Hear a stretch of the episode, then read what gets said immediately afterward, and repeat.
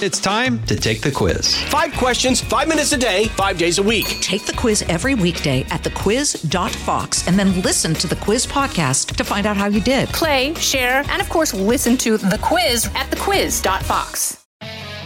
From the Fox News radio studios in New York City, giving you opinions and facts with a positive approach. It's Brian Kilmeade. Thanks so much for listening, everyone. Brian Kilmeade Show. Uh, this hour, we're going to be joined by Senator Ted Cruz. He's getting ready to join us uh, in a matter of minutes. And by Congressman Michael Waltz, former Green Beret guy who was chief assistant to Vice President Dick Cheney. He'll be weighing in very tight with the President of the United States. And by the way, no one's talking about this. Joe Biden's got this huge plan, right? He's got all this green technology he wants to roll out. He wants to spend a trillion dollars to retrofit buildings. Congratulations.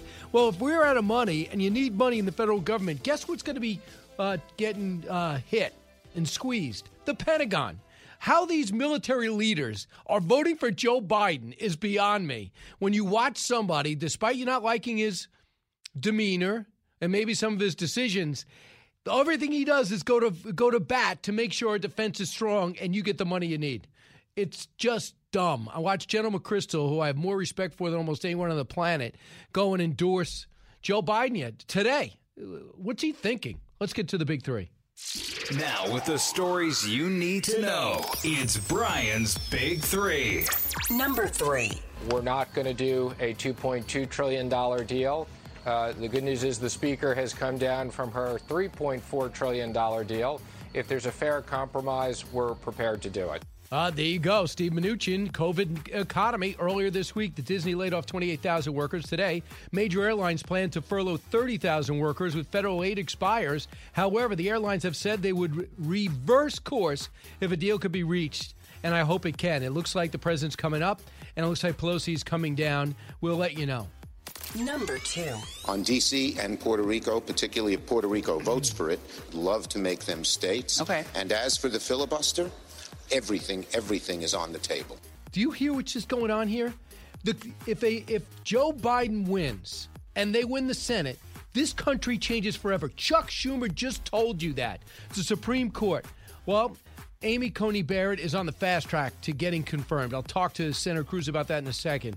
And now we get a warning from the senator that they're going to pack the court, add two states, maybe even expand the House, and get, hold on to a permanent majority. Number one. Biden was flailing and failing, and the president didn't let it sink in, so the American people would have said, wow, Biden really is withholding the information about who he's going to name to the court and about whether Joe Biden would block or sign into law expansion of the court to pack the court. This is what we need to hear from Joe Biden. And, and we won't answer the question. And that's unacceptable. 33 days and one debate done. We will look at the aftermath. Uh, 33 days to the election, I should add. Uh, well, we'll talk about the aftermath of the mistake by the lake in Cleveland as the reflections and ramifications of the 90 minute verbal slugfest continue to pour in. It's pretty clear the president's aggression allowed Biden to skate by prompting cries of format changes before round two. Uh, is that overboard? Joining us now, a guy who's a fantastic debater uh, all throughout his career, Senator Ted Cruz, who's got a brand new book out. It is racing up the charts. It's called One Vote Away How a Single Supreme Court Seat Can Change History. And, Senator, I feel so unproductive. During COVID, you, you wrote this when we were shut down, right? I, I, did this this spring and summer. I sat in my living room with my laptop and and decided to write the book. Uh, it was a story that needed to be told, and and uh, the timing. I planned to come out right before the election. I, I, I didn't realize at the time that we would have a Supreme Court vacancy and be be in the midst of an epic battle in Washington uh, to fill it. So it has proven, I think, especially timely. Uh, Would- and it, it just Senator, when we looked at the battle for the Kavanaugh seat, everyone, you know, we'll go talking about the high school yearbook. You hear how many questions started? What did you mean when you signed the yearbook? Uh, talk about Ralphing. What is Ralphing? When you rented that uh, bus and went to Fenway Park, was there beer on the bus? I couldn't believe what I was hearing. In your research, have we ever gone through something as juvenile as that? And talking about the Kavanaugh hearing, of course. You know, it, it was ugly, and, and, it, and it really was. It had become the theater of the absurd. Uh, the Democratic base demands that, that, that they go after any Republican nominee. But but what they did to Kavanaugh was ridiculous. And you know, he had two young daughters sitting behind him, listening to them drag him through the mud, drag his character through the mud. Uh, you know, they began to, to surface these fantastical allegations um, of you know wild parties in high school that in D.C. that had no no basis in anything, but but they would just they would repeat them. I, I think it reached the point of idiocy when Cory Booker stepped forward and had his "I am Spartacus" moment, uh, which which was clearly much more about presidential politics in Iowa than actually doing your job on the Judiciary Committee. And and and given that, and, and by the way, this is not the first time they've done that. They did it to Robert Bork before that. They did it to Clarence Thomas before that. They did it to Sam Alito before that. And I fully expect them to try uh, with anything they can find. I, I met with Judge Barrett a couple of days ago, and I somewhat tongue in cheek told her uh, they're looking right now for somebody in third grade who has something mean to say about you. Senator, I actually thought, and I didn't get to the president. He was on with us last week on this show. I actually thought I'm saying, "Are you sure she wants this?" I, I didn't know after the Kavanaugh situation, and knowing that she's a mom of seven, already has a great job and a lot of respect. Number one in Notre Dame. Would you blame someone to say skip me? Well, look, it would be a perfectly reasonable decision for someone to make, and and and it is you are putting your life into a a blender, and and you're subjecting your kids. I actually when when she and I talked, that was something we talked about a bit. Is, is I was talking to her. She has seven kids, including a number who are quite young, and, and I was really just talking to her about how her kids were holding up with with you know Yep. everything that was happening. I mean, know, a month ago, she had a quiet life in Indiana. She was a law professor. She was a federal judge. But, you know, walking down the street, nobody would recognize her.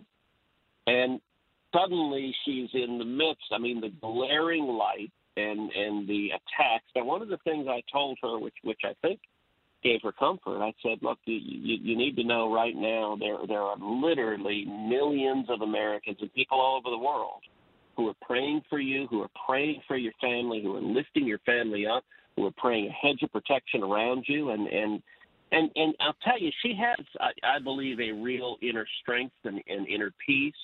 And we talked about it because I've got young kids. My girls are, are nine and twelve, and and they've endured when when folks take shots at me and and sometimes even at them it, it's not easy for kids and they didn't sign up for it and so i just tried to talk to her a little bit about that and and how you make it through. But it's definitely mm-hmm. it, it is an ugly price of public service.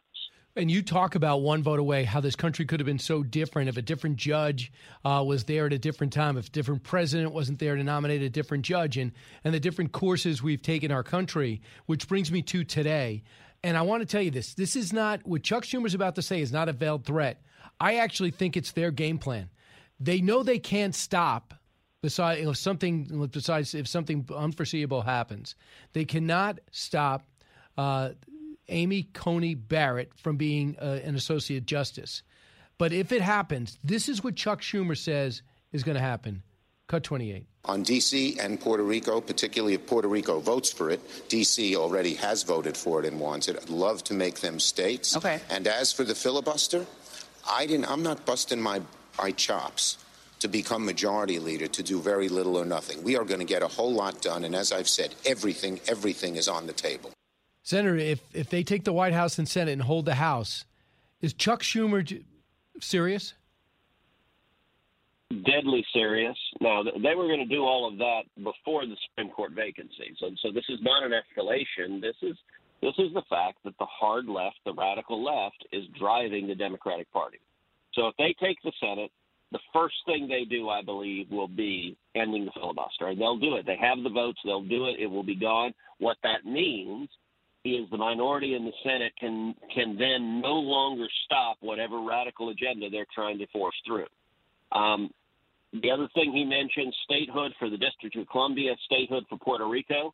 I think that, that they will do that as well. And, and their reason is very simple. In, in their calculation, they believe uh, that they would elect four new Democratic senators. So that if we start in January, say, with 50 Democrats, their plan would be to end, end the year with 54 Democrats. And, and it's all about, it's a crass political calculation about entrenching their power. And and the big threat uh, that all of that sets up is is then packing the Supreme Court, increasing the number of justices in the court to 11 or to 13. And I think there's a very real possibility they would do that. I think I think their extreme base wants it. You know, we had a Democratic president try it in the past, FDR, and and at the height of his power, and his own party, the Democrats, told him no, that was too far, that was politicizing the court. Brian, I don't think these Democrats today would say no. I think they would take that step, which would be incredibly destructive to the independence of the judiciary and the integrity of the court. And the way I understand it, Senator, that when FDR did threaten to do that, maybe he didn't get it, but he got what he wanted because he threatened to do it. Well, there, there's an old phrase that you learn uh, in law school uh, called the the switch in time that saved nine, which, which which is that the court had been ruling striking down a number of big new deal programs as unconstitutional. FDR pushed his court packing plan, and one of the justices who had been voting to strike them down switched his position and began voting on the other side and and that's often referred to as, as the switch in time that saved nine because they say that's why the packing plan failed. I think it failed because the Democratic Party recognized it was abuse an abuse of power. You don't have Democrats willing to say that anymore. There, there, there's really when they're willing to smear and slime uh, families and small children, and when they're willing to to, to any any means are justified by the ends they're fighting of radical socialism, and and and, and that that's an unfortunate change in today's Democratic Party. Yeah. By the way, Senator Ted Cruz, our guest, great way to kick off this hour. One vote away is the name of his book, How a Single Supreme Court Seat Can Change History. So the President of the United States had debate. You know what it's like to go against the President. He uh, pulls no punches to the point where you guys weren't even speaking for a while. And man, that seems like a, a long time ago but you've you've uh, healed the wounds and you're working together. Uh, when you watch the president come out for 90 minutes is hot, he had over 100 interruptions. Joe Biden had 67 uh, of the debate. What did the president do wrong? Well, I think there was too much yelling and, and too much interrupting. And uh, you know, as you mentioned, I work very, very closely with the president. In in in the book One Vote Away, I, I talk at considerable length about the conversations the president and I have had about the Supreme Court, and, and in particular uh, about all three of the vacancies that, that have happened the, the Gorsuch vacancy, the Kavanaugh vacancy, and this vacancy. And, and in all three instances, I told the president he he raised and pressed with, with, with some seriousness whether I would accept the position on the court. And all three times I, I told him no, that I did not want to serve on the court, that I wanted to stay in the political fight uh, that I wanted to be doing what I'm yep. doing right now, which is leading the fight in the Senate to get Judge Barrett confirmed. Uh, but but that uh, that's one of the things the book does is take you inside those discussions, and and then it also takes you really inside the Supreme Court. Um, before I was a senator, my career was as a Supreme Court litigator, and so I, I I argued cases in front of the Supreme Court for a living. And so the book addresses the biggest constitutional rights we have free speech, religious liberty, the Second Amendment, U.S. sovereignty, uh, elections, and democracy. Uh, and it takes you inside the big landmark cases. Uh, Bush versus Gore, I was part of the legal team uh, representing George W. Bush, and, and, and it tells you the war stories. It tells you right. what was going on, it, it, it, it brings them alive to you. And it's designed, Brian, so you don't have to be a lawyer, you don't have to be a constitutional expert but you can understand how on issue after issue after issue, our fundamental rights, the landmark cases were decided 5 4, um, which means we are one vote away from seeing those rights stripped away. And what the book does is really mm-hmm. underscore the stakes at the Supreme Court, but, but also in the 2020 election. And also in, in the battle we are having right now today over Judge Barrett, all of them this book really helps you understand right. it in, I think, a clear, fun, readable way. Senator, lastly, I'm over time already, but do, do you think the president wins this election right now, October 1st? I do, but I think it's very close. I think it is incredibly volatile. Um, both sides, you look at the debate that we had this week, I don't think either either side moved. Uh, the left is enraged and energized. Every leftist in America is going to show up. They're going to have massive, massive turnout. The big question is, does everybody else show up? Uh, does the right show up? Do libertarians show up? Does the common sense middle show up? If the answer to those are yes, we win. And and what the left is trying to do is get people to say, well, yes, I'm, I may agree with some of the policies, but but I don't like this or that or the other about the president. I don't like what he tweets. I don't like I don't like that he interrupted at the debate. So so maybe I'll just stay home. If people do that, that's how we wake up in the nightmare of a hmm. Biden, Schumer, Pelosi government, and the damage right. those three would do in two years would exceed the damage Barack Obama did in eight years. And so I'm spending every waking day fighting right. to help the president get reelected, to hold our majority in the Senate, and to retake the House. And it's one of the reasons why I'm spending so much time telling people about the book, One Vote Away, because it really does help you understand that the stakes of this election are not just four mm. years, they're 40 years and 100 years, and, and the rights that, that we have, gotcha. our kids and grandkids have. Senator, thanks so much. Congratulations. One Vote Away is out there. It's top 10 on Amazon right now. It's likely to stay. Uh, Senator, thank you. Appreciate it. God bless. You got it. Uh, 1 408 7669. That story. We got more. And then Michael Waltz right after that. Don't move. Newsmakers and newsbreakers. Hear it first. Only on The Brian Kilmeade Show. Listen to the all new Bret Baier podcast featuring Common Ground, in depth talks with lawmakers from opposite sides of the aisle, along with all your Bret Baier favorites like his all star panel and much more. Available now at FoxNewsPodcasts.com or wherever you get your podcasts. As many of you know from your own life experiences, a life in so called blue collar work is something to be proud of. It is very rewarding to work that has impact on your friends, your neighbors, and your family's lives. Great successes can be had in the blue collar career. There's no degree requirement for achieving comfort, peace, and freedom. While schools cut shop classes and funnel students into colleges, there are plenty of options for hard workers who are ready to take advantage of open positions. Many young people today assume that college is the only way to achieve success in life. That is not true. Let me introduce you to Ken Rusk. Ken spent his younger years digging ditches and working in construction. He never went to college. Instead, he made goals, planned, and worked hard for 30 years. Now, Ken is a successful entrepreneur with multiple businesses and revenue streams. In his national best selling book, Blue Collar Cash, Ken shares his insights from over 30 years of working in blue collar trades as an entrepreneur, mentor, and life coach. Now he's created a guide made specifically for you and your unique situation. This guide will give you or someone you love the tools you need to start designing the life of their dreams. You can achieve your dreams regardless of your educational background or your past. Go to kenrusk.com slash path to learn more. That's kenrusk.com slash path. Breaking news, unique opinions. Hear it all on The Brian Kilmeade Show. I'm not just running against Joe Biden, I'm running against the corrupt far left media socialists and communists in the Democrat Party and the special interests who've made a living bleeding our country dry. And that's what's happened for too long. We've turned it around, but don't forget, when they turned it around, I had to fight other things like a fake impeachment I had to fight a lot of things that are not like that wasn't in the uh, agenda. So, just fascinating to look back at the debate. The president was extremely out of the gates and ready to go. Hey, it's Hutton Withrow. Hot Mike is here on the Outkick Network. We've got your afternoon covered with the latest sports discussion, and it's available wherever you find your audio. Daily analysis and news. He is hot. I am Mike. Actually, my name is Chad. His name is Jonathan, but you get the picture. We're going to bring it every single day. Whatever you want to call us, we'll respond to. We just want you to respond to what we're dishing out every day. And while you're here, we hope you subscribe to the podcast, like, subscribe, and share.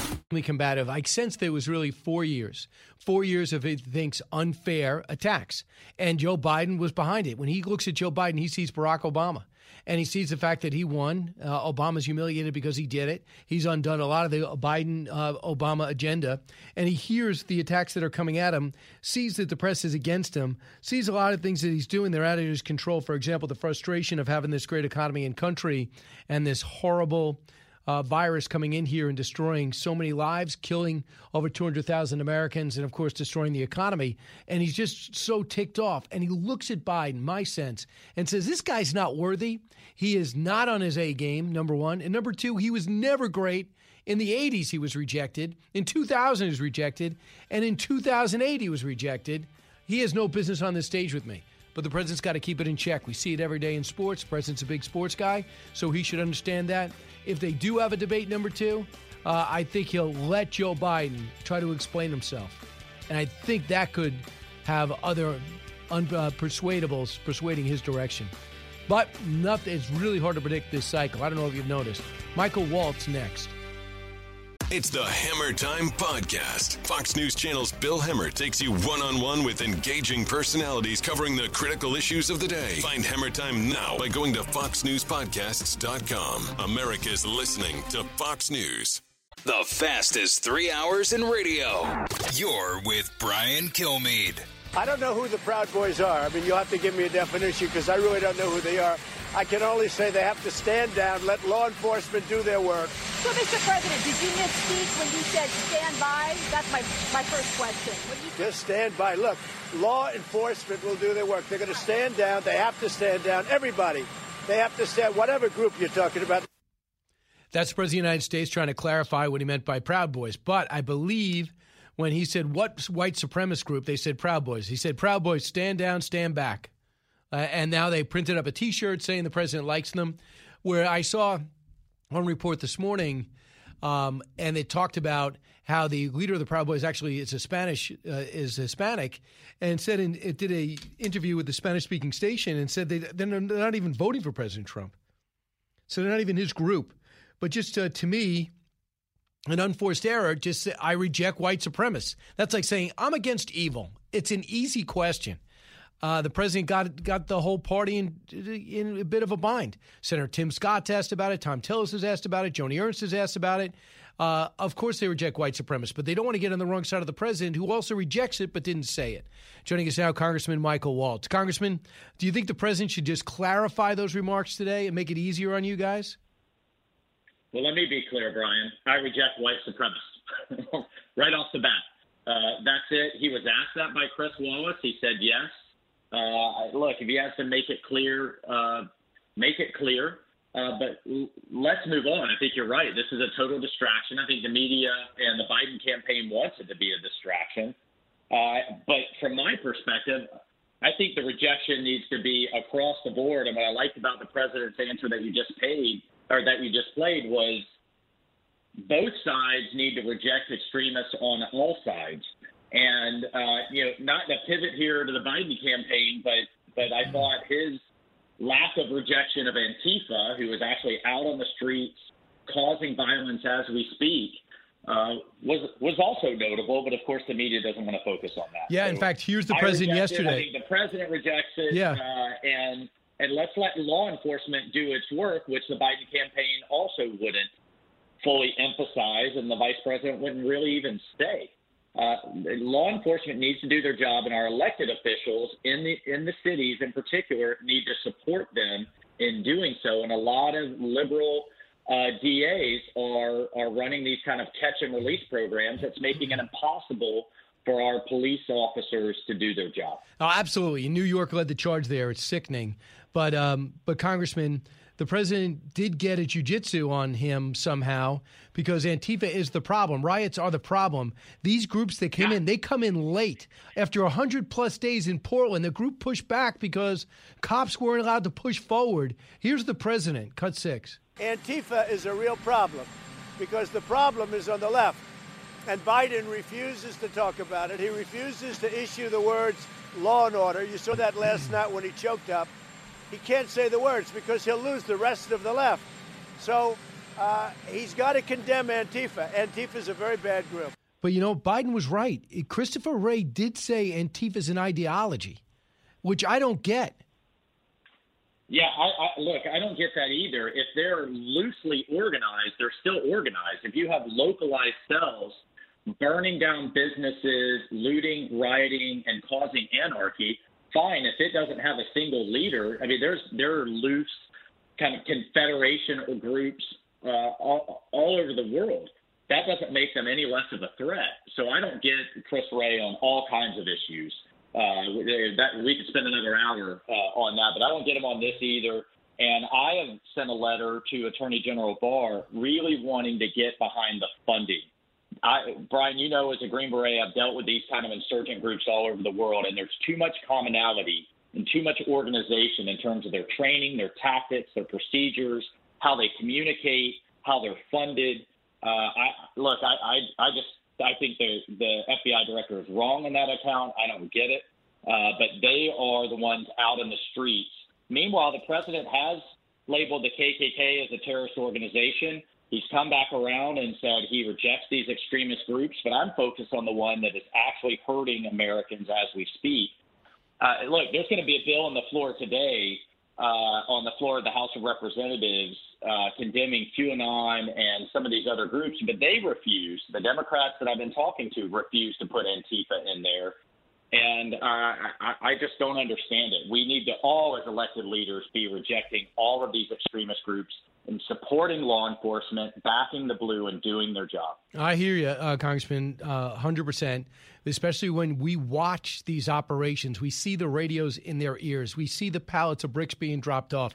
We see cars being pulled up and bats being pulled out. We see central locations where people show up to the back of U-Hauls. We know these people are from out of town. We know when they get debriefed, they are saying that they're part of Antifa. They have that same look 20 somethings, wiry, and, and they show up. They're not there for black and white issues. And I'm talking about race black and white issues.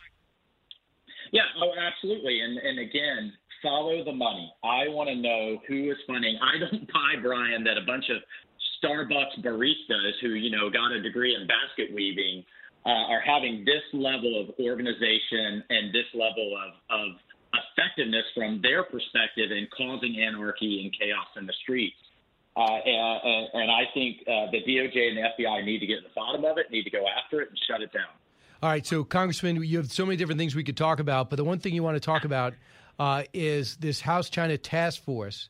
Uh, you released a detailed policy blueprint to counter the growing global threat of China everywhere we go, yeah. especially after this virus. They're trying to capitalize on the carnage they they cost the the world. Yeah, right. It's like it's like the arsonist profiting off the fire that they started. Look, I think we need a wake up call in this country uh, much like we had with the uh, like uh, with the Soviet Union in the late 40s and early 50s on the threat that we face and the infiltration that has occurred in the United States. And don't take this from us or the China Task Force. Read President Xi, Chairman Xi, the leader of the Chinese Communist Party's own words that they want to supplant the American dream with the China dream, a new world order where China calls the shots and we don't. And they're doing it by stealing their way to the top through cyber theft, through our universities, uh, and and through buying up uh, key American technologies uh, by buying the businesses that are now bankrupt in large part uh, because of because of COVID. Uh, what I like about this task force is that it represented, it went from the financial sector to labor to visas mm-hmm. with the 400,000 students that are coming in, the military. What was sad, Brian, is that it was bipartisan until the day before we launched, and Pelosi pulled the Democrats from it.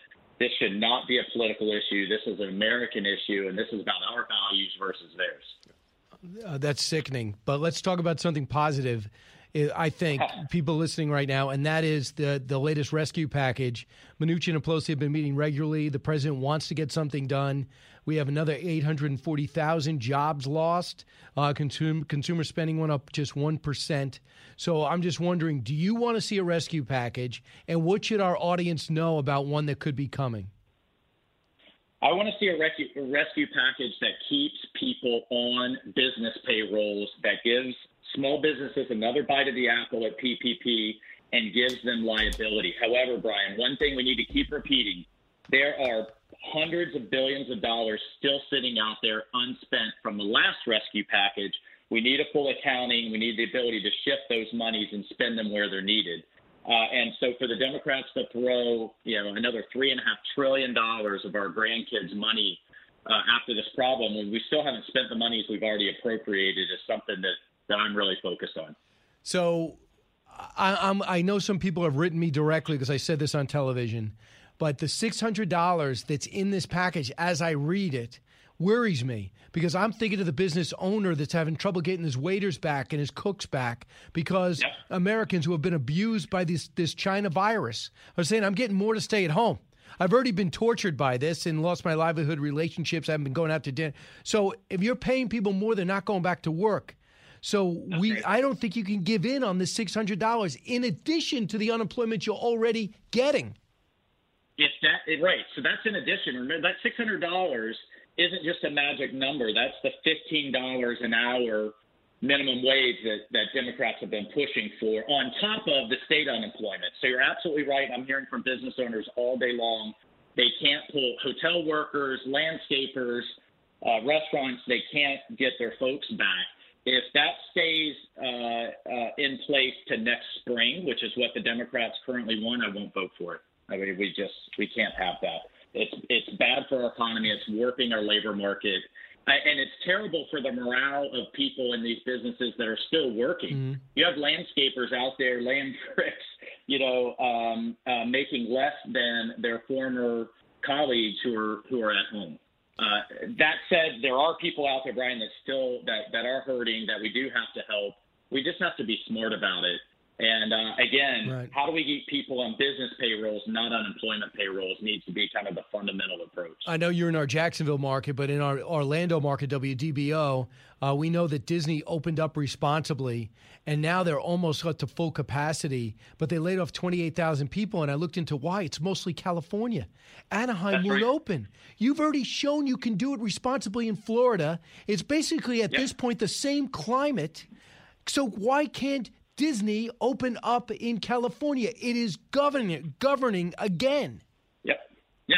Well, so, so actually, my district goes from Jacksonville all the way down to uh, Orlando. Okay. And uh, and uh, you're uh, well said. I mean, you can't say it any better than that. That this is horrible governance, uh, and and it is this lockdown mentality that uh, that liberal uh, elected leaders have. I mean, we've shown that we can walk or chew gum, and it's the blue collar workers that Democrats espouse to protect, want to protect, that are being affected most, not only by these lockdowns, but by not being able to get their kids to school. Right? If you're a white collar worker, an accountant or a lawyer, you can work from home, have your kids at school a lot easier than someone who has to be out on a construction site, for example, or or, or working in a theme park. Uh, so it's hurting the people in underserved communities the most in this kind of lockdown mentality. We need to protect the most vulnerable until we get a vaccine and let uh, and let the rest of the country go back to school and go back to work. And you guys that's basically are a full-blown- and that's what we're doing in Florida. Yeah, so tell me what is it Um, like? I, I understand that people walking around without masks in Florida. Well, look, if you have this is if you get the virus, right, which is a small percentage of the population. If you're under 55, you have less than a zero, a 0.05 percent uh, chance of getting critically ill. So 99.5 percent, and this is under 55. Uh, and and again, we you know we've taken a common sense approach, protect our nursing homes, protect those who uh, have underlying conditions, and with our schools, we give parents options. You can either send kids in full time, you can do a hybrid option, or you can have a virtual option. Rather than having the government dictate one or the other, let's let families make those choices depending on your own on your own circumstances, and that's the approach we've largely taken across the state. All right, uh, Congressman, it's going to be an exciting 30 plus days uh, to the final. Have you spoke to the president lately? Uh, I will. I was at a rally with him last week, and we'll have another rally uh, down in Sanford, Florida, this Friday, and we'll see him then. Do you think he thinks? look, do you, he's- do you think he thinks up. he? Do you think he thinks he's going to win? He uh, he thinks he's in good shape. He thinks that the polling is drastically uh, undercounting enthusiasm, the enthusiasm factor. Uh, and, and I think that's the case as well. And the last four polls I've seen statewide in Florida have him up. Uh, and, uh, and and I and I think uh, we're going to see that play out over the next over the next 30 days, just Uh, like we did in 2016. And all has to do with the Hispanic vote. Congressman Michael Waltz, it's great to talk to you. All right, thanks, Brian. Talk to you soon. All right, when we come back, uh, we'll take your calls. I'll finish up with you. 1 408 7669. Listen and pick up on some things you didn't know before. You're with Brian Kilmeade. Living the Bream is a podcast hosted by Fox News Channel's Shannon Bream, sharing inspirational stories, personal anecdotes, and an insider's perspective on actions and rulings from the High Court. Subscribe and listen now by going to foxnewspodcasts.com. America's listening to Fox News. The talk show that's getting you talking. Your with New York City. Fresh off Last set night of I Fox did what the corrupt It's media has America's refused to do. I held Joe Biden voice. accountable for his 47 Brian years of Kilmeade. lies, 47 years of betrayal, and 47 years of failure. I held Joe accountable for shipping your jobs and dreams abroad and for bowing to the violent mob at home. Can you imagine these people, the way they take over these Democrat cities? I don't even believe it. The whole nation saw the truth. And that was the president at a huge rally. I tell you, he was pumped up yesterday, had a big crowd. Uh, this weekend, he's going to go back to Minnesota. Today, he's going to be going to Iowa. I'm not sure what he's doing on Friday, but, you know, creating controversy with the size of his crowds, but people don't have to come. He goes into outdoor venues where it's safer. Uh, most anyone who sits behind him has to wear a mask, and people that sit in front of him make their own choice. I mean, that's it. You could say he's being irresponsible. Not really. We're all making our own choices, correct? Raymond, listen on WHIO. Uh, hey, Raymond. Hey, Brian. Hey, uh, I was I was listening to you, and, and they said uh, they wanted the question the other night was they said uh, President Trump, Mr. Trump, will you uh, condemn the uh, white supremacists? Yeah. Well, he never really gave a good answer, but he couldn't because if you're going to have to condemn the white supremacist, you have to de- de- condemn the black supremacist and all the other uh, nationalities. No problem, Because do it. We're all supposed to be equal, aren't we? No, but I mean, any people who are trying to push the white cause only, or the black cause only, or the Hispanic cause only, you should condemn them. That means that that means they're trying to steamroll other people because of the color of their skin or the religion that they may have. The president had an easy layup there. Of course, I condemn white supremacists. Of course, he does. We have. I'm watching video of him with Matt Lauer in the '90s condemning the KKK and David Duke and talking about what clowns they are. So, right, there really isn't. Uh, just, uh, Mr. President, just make the easy move. Charlene, listening on the Fox News Radio app in Spokane, Washington. Charlene. Thank you, Brian, for taking my call. I watched the debate, Yep. and I think the problem was the moderator. I think the problem was Chris Wallace. He had long questions that weren't relevant, weren't to the point. And when he asked Biden, Will you stack the court? and Biden went on and on, he should have stopped. That is a question every American voter needs to hear. Will you stack the Supreme Court? Charlene, I And hear you, and you're 100% right. Also, are you going to just put in two new states, change everybody's flag to 52 states, make giving them four more senators? That's what's at stake. But before Chris Wallace could follow up, the president interjected and said, Answer the question. You're not answering the question. So I think next time, Charlene, the president should lay out. And I, I think he, would- by him not answering, would tell the story. It did to me. His not answering told me his answer. Right. Sam, listen on KDWN in Las Vegas. Sam. Oh, Brian. Brian, as a as a 50 year old black man and, uh, and a Trump supporter, please uh, let me just tell you, don't fall for this white supremacist stuff pushed by the white liberals in the media. Please. But I'm not falling so all my it. white brothers and sisters, so all my white brothers and sisters, don't. We we know President Trump is not racist. This is nothing pushed to Brian from the very He is. Sam. That's what's frustrating. You and I know that. So just say it. Don't say I'm not a racist. Just kind of go. Of course, I condemn those groups. That's it. Then we have nothing to talk about. But uh, yeah, hang tough in there, in Nevada, and I hope you get your ballot. I guess it's getting mailed to your house. Sam in Las Vegas. Appreciate it and appreciate you. Fox Nation presents podcasts Women of the Bible Speak. I'm Shannon Bream, host of Fox News at Night and author of the new book, Women of the Bible Speak The Wisdom of 16 Women and Their Lessons for Today. Subscribe now on Apple Podcasts, Spotify, FoxNewsPodcast.com, or wherever you download your podcasts.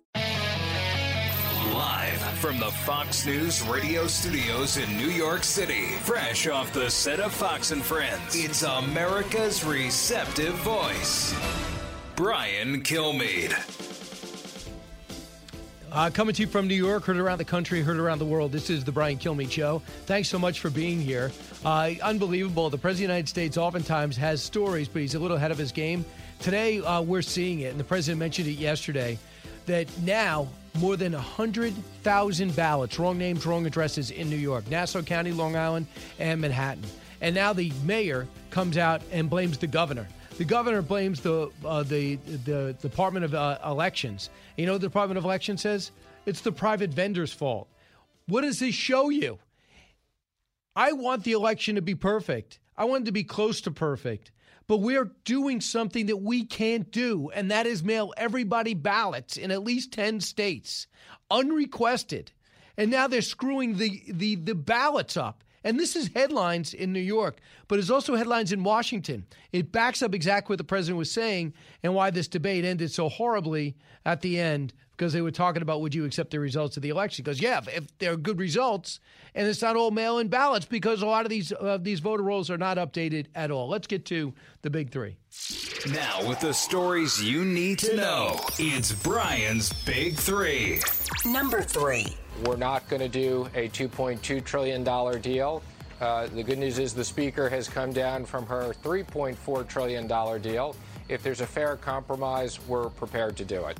That is Steve Mnuchin giving us all hope. Right now, the House held off because they're trying to get with the White House on an aid package to help all of you out there, especially those tens of thousands of airline workers and hospitality hospitality workers.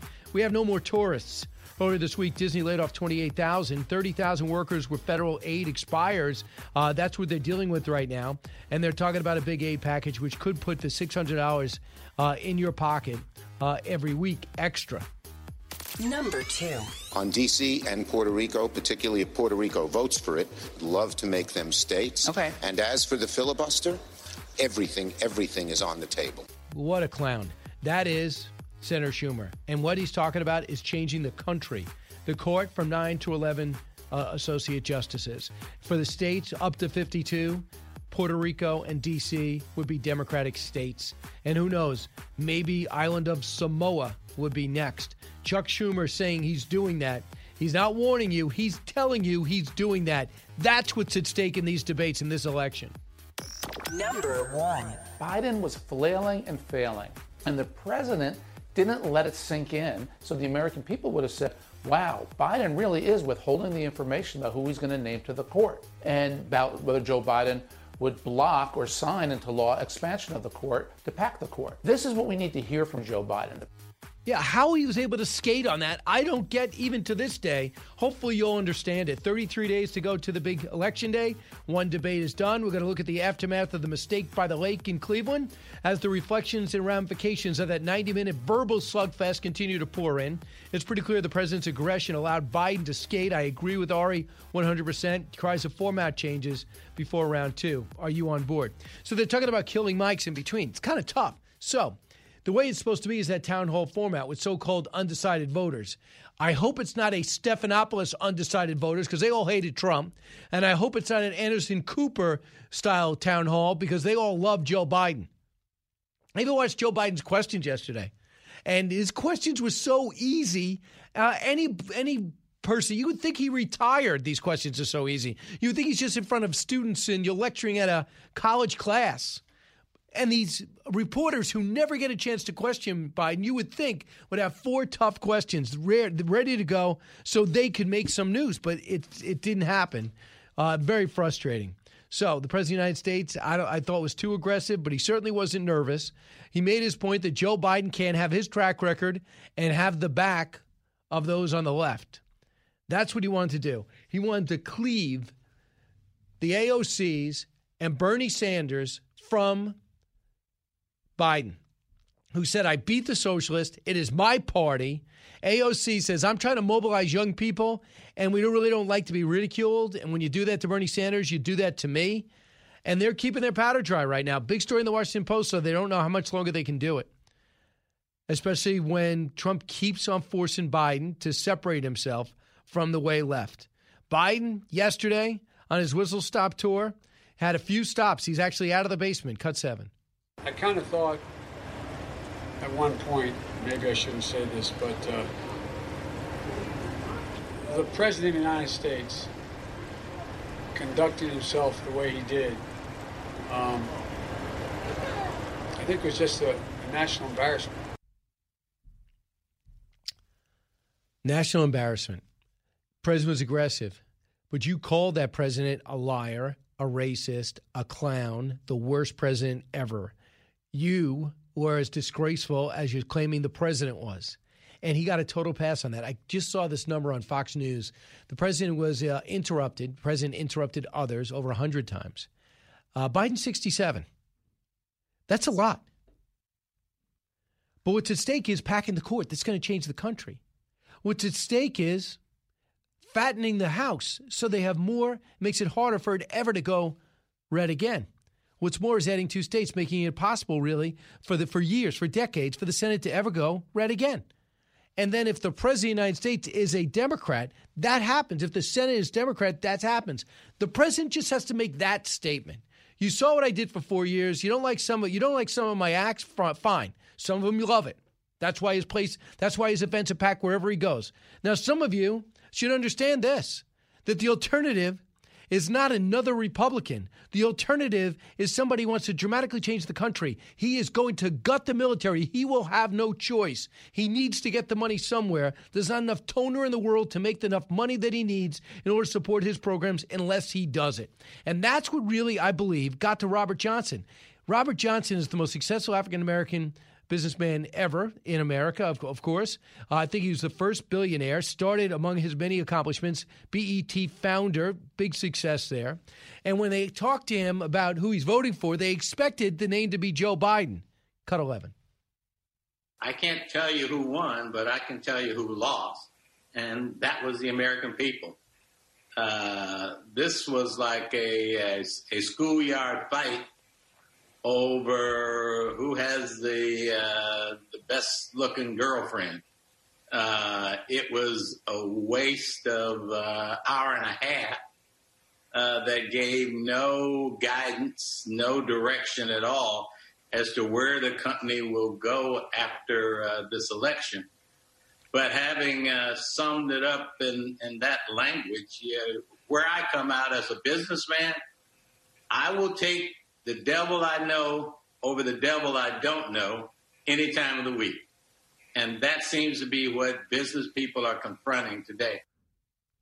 So he's in with Trump. And remember, uh, Biden was able to get away with this statement. Wall Street firms of of, uh, of Wall Street firms have all agreed that my plan will grow the economy more than his plan. Really? What Wall Street firms? Are you a Wall Street guy now? Blue collar Joe from Scranton is a Wall Street guy? So, a little bit of controversy there. So, on the new debate format, what do you want to see? I'm going to ask you. I, I don't. I don't know how you do it because you have a town hall and you have a moderator who Chris Stirewalt says, and most agree, is evidently a great guy. But his first job was as an intern with Joe Biden, and his first paying job was with Ted Kennedy. So if the president of the United States is a little skeptical that he's going to get a fair shot from the moderator, you can't blame him. Brian Morgenstern was on Fox News earlier, and uh, he's an official with the Trump team. He says this about the new rules they're talking about. Cut 14 it's up to the, to the candidates to really debate with one another and hold each other accountable. If we have a third party muting one over the other, I mean, we know who that would be targeting. It would really be uh, targeted at President Trump because he controls the conversation. He gets out there and he says his message, and he holds Joe Biden's feet to the fire. He talks about his the president's record on growth versus the Obama Biden administration. It's not even close. So uh, those are other issues. Other issues where the president ended the debate talking about the ballots. He's concerned about it. Are you going to accept the result? Yeah, if it's a right result, he would accept it. But now you have ballots that are going to arrive in places like Michigan, for, allowed to arrive 14 days after November 3rd. Come on. A week after, you're in state mailing a ballot in, it's going to take you that long in America? And don't say it's because there's too many uh, letters, please. So in New York, case in point for the president Tens of thousands of ballots mislabeled, wrong names, wrong addresses. Mayor de Blasio, I don't need to tell anybody how bad he is. Listen to what he said. Cut 23. What we have now is not working, and the state has not acted to change that. And that is why we have the problem year after year. It is the state's responsibility to fix the Board of Elections, period. Children listening around the country, uh, when you do something wrong, don't pass the buck. Take responsibility for it. And at the very least, if that is the case, you've done nothing to change the most one of the most vital things that you do as a mayor. So these guys hate each other. They're from the same party. They have no respect for each other, and they get a total pass. I'm going to come back and take your calls. And then at the bottom of the hour, welcome in Senator Marsha Blackburn and talk about the president's performance and how some are saying it's going to hurt down ballot. Does she buy into that? And I see your calls up there from Pennsylvania to Iowa to Georgia to St. Louis and Suffolk County, New York. I'll get to you all. A radio show of the people for the people. You're with Brian Kilmeade. Get this and all your favorite Fox News podcasts ad free on Apple Podcasts with Fox News Podcasts Plus. Just go to foxnewspodcasts.com for all the details. He's so busy, he'll make your head spin. It's Brian Kilmeade. This is incontrovertible evidence. The first time we've ever actually seen the deed being done on tape. The media says there's no evidence. Even the director of F- the FBI last week said there's no evidence of voter fraud. Well, there you have it. It's a state crime. You can't even have more than three ballots in your possession in Minnesota, and it's a federal crime because this guy was going around residential buildings in Minneapolis pressuring people for these ballots, taking them away from the elderly. Sean, this is the story that may change things. It's all on tape. They can no longer deny it. And this is uh, the Minneapolis problem. They said they're already investigating fraud allegations because it's on video. The, the Minneapolis Police Department announced uh, earlier this week they're looking into explosive allegations that that guy just found out, uh, just was relaying to you. Um, they came out, Veritas went undercover. Uh, and they found out that Ilhan Omar has people working for them, taking people's ballots, getting paid to grab people's ballots and fill them out, uh, all for Democratic causes. And they work for Congresswoman Ilhan Omar. An investigation from Project Veritas, they go on to say, purports to show, as you just heard, Omar is engaged in illegal ballot harvesting and a cash for ballot scheme right in Minneapolis. This is according to Newsweek. The group, which has targeted mainly liberal groups with sting operations, this is Veritas, posted the video late on Sunday when it claims evidence of illegal harvest at ballot thing exists here. The video shows Le- Liban Muhammad, brother of Minneapolis City Council member Jamal Osman, saying to a Snapchat Snapchat video, "Just today we got three hundred dollars, three hundred ballots for Jamal Osman. I have three hundred ballots in my car right now. Numbers don't lie. You can see my car is full. All these ba- absentee ballots. Look at all these are for Jamal Osman." That's what the president worries about because 22,000 votes here, 10,000 votes here, that decided the last election, let alone this election. But absentee ballots are great. You have a system, great. You're in Oregon and Colorado, you understand it. No argument there. Let's go to the phones. Brian, listen on WRCN. Hey, Brian. Hey, bro, I got a quick question for Ilhan Omar. Did some people do something, Ilhan? I think you should go to jail. My, my second comment, real quick, I think Joe Biden needs to look in the mirror. Chris Wallace, he can kick rocks, and and and uh, Donald Trump, he needs to calm down. Okay, when he when he goes off like that, he's losing people. He's losing the women. I got I got my wife is for Donald Trump. My mother-in-law is for Donald Trump. They did not like to see him yelling, and I get it. I get it. Biden is the reason why he's investigated. Obama is the reason why he was investigated. He sees all the hypocrisy. He sees the demagoguery. He, he gets angry about it, but he's got to calm down, Brian. I hear you. Uh, I think he understands that. Sally, KFTK, St. Louis, Missouri. Sally. Hi, Brian.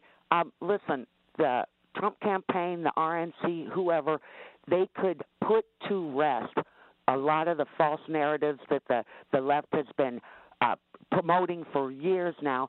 All they have to do is put the part of the video clips on a campaign commercial that they could put Charlotte to rest. Uh, in a matter of like 10 to 15 seconds, maybe less, just when he started that press conference, first thing he did was condemn it, the, the guy that ran over that woman. Then the clip where he has the only part they play is where he said good people on both sides. But right after that, he was saying, I'm not talking about the KKK or the, the Nazi skinheads or anything. You know, he was just talking Right. about the. Well, the you know, to, to show you're against- right, Sally, he wanted to say that. He said, You don't have the whole clip, say the whole statement. But he never got a chance to do it because he interrupted. And then Wallace reprimands. He fin- uh, Biden finishes, and then they move to another topic. That's what I found frustrating. because the president, you know, because uh, you know, Chris had a lot of topics to get to.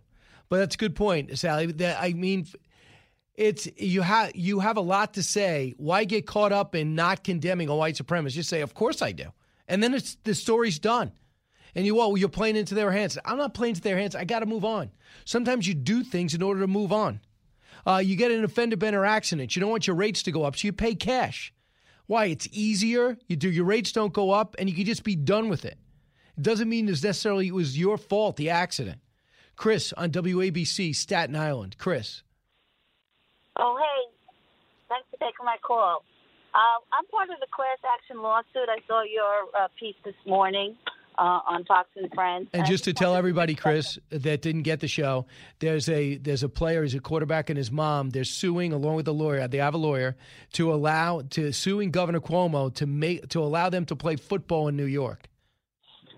Yes, that's correct. That that class action suit is all over the state of New York. I'm from Staten Island. We have uh, parents from Long Island. We have parents from Westchester. We have parents from upstate New York. We band together under the Let Us Play hashtag. Good. We found each other, and we found our uh, attorney, uh, James Mermigis, and he uh, started the uh, lawsuit. He filed last week. He's filing the injunction today. Our, our boys, and I have a quarterback son who plays football. He's he's uh, started uh, since freshman year, and he was looking forward to this year to play football. And then on September 9th, we got the word that football is moving to the Unbe- spring, which we we can't even believe that. Uh, yeah, I don't believe it. Uh, they're moving soccer to the spring too. Uh, that that's even though they're allowed to play soccer, the school doesn't think it's much as much. Uh, it's a worthy risk. Now, people listening to us around the country, Chris, can't believe it because they've been practicing all summer, just like the Big Ten was practicing and the ACC was practicing, but the Big Ten was told it's too dangerous until they were embarrassed into playing. This governor only listens to lawsuits. So sue him. Make him come up with the evidence why your senior in high school, your junior, or your freshman can't play football. And it's not just about getting a scholarship to Alabama. These are these are life-defining teams, friendships that last forever, and the risk is way too low to destroy it. And if you don't want to play, you don't have to. Just give people the opportunity. This governor's terrible, arrogant, doesn't listen. I he backs up on lawsuits though, Chris. I hope you win. Jason in the House, the Jason Chaffetz podcast. Dive deeper than the headlines and the party lines as I take on American life, politics, and entertainment. Subscribe now on FoxNewsPodcast.com or wherever you download podcasts.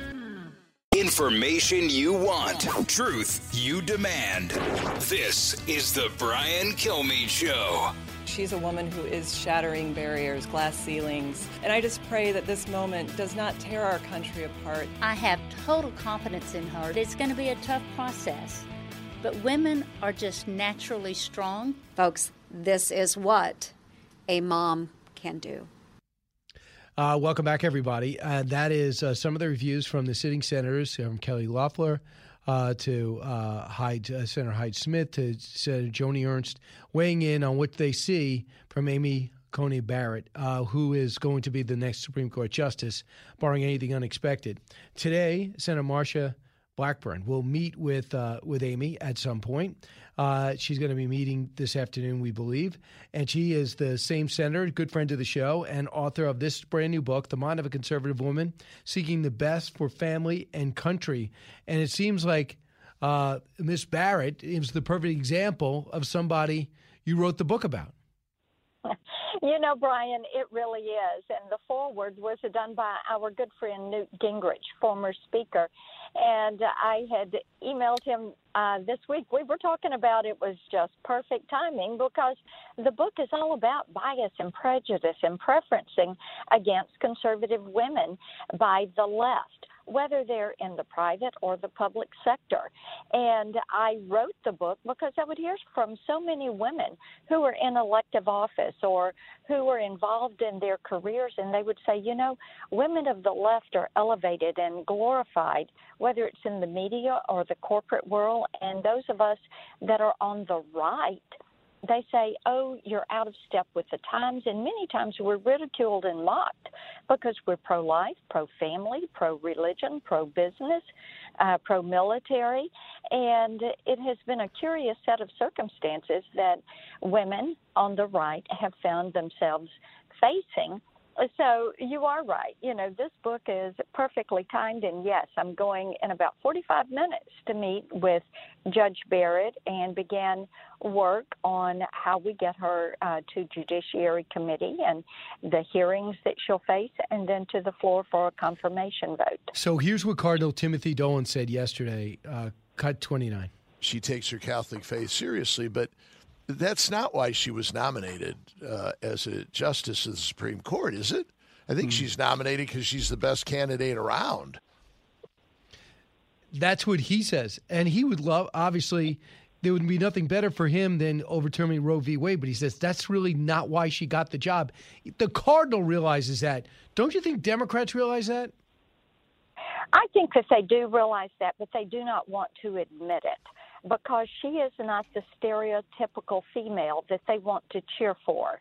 She is the type female that they will say, We don't want to hear from you. You know, it's a really interesting thing that Democrats want diversity, but when you talk about viewpoint diversity and hearing from females, they don't want that. And Amy Coney Barrett is being. Uh, pushed aside and diminished because she is a woman of faith. Now, quite frankly, I do not think that women should be disqualified because they are religious or they are a woman of faith. And the left is really kind of coming at Amy Coney Barrett because she takes her children to church every week. And you would think from listening to some of their arguments that they think only atheist or secularist should apply for a seat on the federal bench. And the clip she played from the uh, press conference I organized yesterday, you know, we Republican women think that it is important to mm-hmm. stand up and say, look, this diversity viewpoint is a good thing. Women who are pro pro faith who are pro life, who are pro family, they deserve a seat at the table. And having that viewpoint diversity would be a very good thing for the court. I hear you. So here's the thing. Uh, you talk about if she goes through and she's supposed to get through. I mean, they're gonna uh, they're gonna bring this stuff up, but I think Democrats are smart enough to know if you attack her personally with a background like this, a mom of seven, with a with a with a great mind like she has, I think they think they I think they're smart enough to know they can't do a Kavanaugh here. And if she gets seated, this is what Chuck Schumer says will happen. And we've heard about this, but now he's saying it out loud. Cut. To, uh, now let's not use the one on the debate. Let's use the one where he talks about with his agenda. On D.C. and Puerto Rico, particularly if Puerto Rico votes for it, D.C. already has voted for it and wants it. I'd love to make them states. Okay. And as for the filibuster, I didn't. I'm not busting my my chops to become majority leader to do very little or nothing. We are going to get a whole lot done. And as I've said, everything, everything is on the table. Do you realize he's going to do this? He is going to make it a simple majority like the House, and he's going to be adding Puerto Rico and D.C. to the country. We got to change our flags, add four more Democratic senators. Senator Blackburn, you will never be in the majority again if Donald Trump loses. Because if he loses, he's going to lose the Senate too. And this is something that is a point of concern. And Brian, think about it. They are so ticked off that Donald Trump would do his constitutional duty, that he would nominate a judge, a judge who is well qualified, who has a bright mind and an excellent career, is highly touted by those on the left and right. And Cardinal Dolan said this right. But Chuck Schumer is so angry about this that he is saying if we take the majority, we're going to pack the court. We're going to do statehood for D.C., for Puerto Rico. We're going to socialize medicine. We're going to start the Green New Deal. We're going to allow felons to vote. We're going to let 16 year olds vote. And that is just our first 100 day agenda. That but Senator, we, we've never in my lifetime had more at stake And some are listening. and Go, yeah, I hope so. I hope we. I hope Puerto Rico becomes a state. I hope Washington D.C., even though there was never intended to be, becomes its own state. Uh, I mean, this is never. There's never been a more. The change couldn't be more on the table than it is right now in my lifetime, and in probably in your lifetime. Well, and you're exactly right. But they are so power hungry and they do not want diversity of opinion. They're all for the cancel culture. They are all for getting their way only. And so they're going to shut out other viewpoints. And Brian, you know, they keep saying, oh, she would rule on uh, the Affordable Care Act. This is not about the Affordable Care Act per se. What it is, they are concerned that if there is a constitutional jurist, an originalist, which Judge Barrett is an originalist, then that judge, justice would participate in blocking them from doing the socialized medicine government run healthcare takeover. They would block them from the Green New Deal and the mandates to tear down buildings and rebuild buildings. They would block them from taking away your free speech and block them right. from hmm. taking away your privacy rights. Well, it's amazing. In New York, they can't pick up the garbage. We're going to retrofit all the buildings. Good luck with that. And if they do need, if they do try to do it, they're going to take the money from the military. How I could watch uh, General McChrystal on MSNBC declaring that he's voting for Joe Biden, knowing that the uh, armed forces not only did President Obama fire him, but he hollowed out the military. The president might have some might have a personality that grates on him, but if you care about the military, you wouldn't think about changing teams. But I don't think the president helped himself at the end of that debate when he was asked about white supremacist group. And this question should have been about Antifa. I give you that. But when he didn't come out and say, I condemn that group, it made things difficult, not only for Tim Scott, but anyone running in a tight race. Here is Tim Scott yesterday uh, when he was confronted. Cut 15. I think he misspoke in response to Chris Wallace's uh, comment, he's asking Chris what he wanted to say. Uh, I think he misspoke. I think he should correct it. If he doesn't correct it, I guess he didn't misspeak. So, what do you think, Senator? What would you like to see the president do? I, I think he should clarify his remarks and he should condemn these extremist groups, whether they're on the left or the right. There is no place for these extremist groups for white supremacy in a civil society. Disappointing that you still at you're at this this Charlottesville conversation two years later. Of course, you know there's no place for white supremacy or any of these groups in a civil society, and I think the president needs to clarify what he was saying, or if he misspoke, he needs to clarify. Senator, thanks so much. Congratulations on your book. It's really excellent uh, for people who think uh, they want to get uh, have it all. You can. The Mind of a Conservative Woman Seeking the Best for Family and Country. You can do both. Senator, thanks so much. Thank you, Brian. You got it. When we come back, we're going to take your calls 1 408 uh, 7669. Diving deep into today's top stories, it's Brian Kilmeade.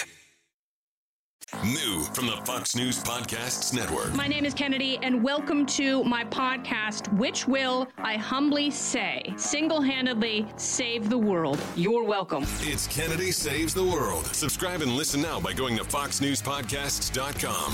From his mouth to, to your ears, it's Brian Kilmeade. The president instructed us to come up significantly, so uh, we, we have come up from the trillion dollar deal that we had been working on earlier. He's very focused on wanting to make sure that all the people who have been impacted by COVID, no fault of their own, we're delivering relief. As I've said before, our job is not done until we get everybody back to work, and we're going to keep trying.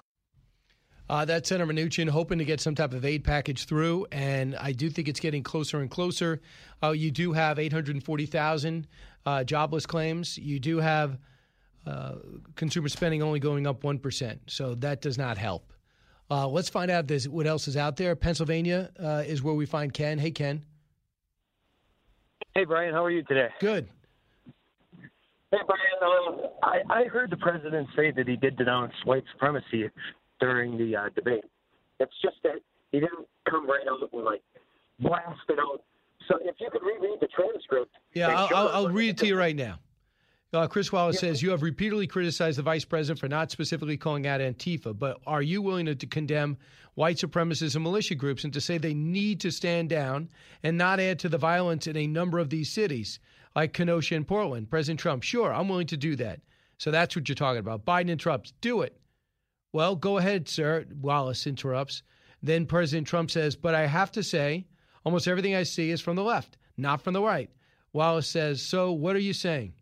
President Trump, he continues to try to I'm willing to do anything. I want to see peace. Wallace interrupts again and said, Well, then do it, sir. Biden chimes in, Say it, do it, say it.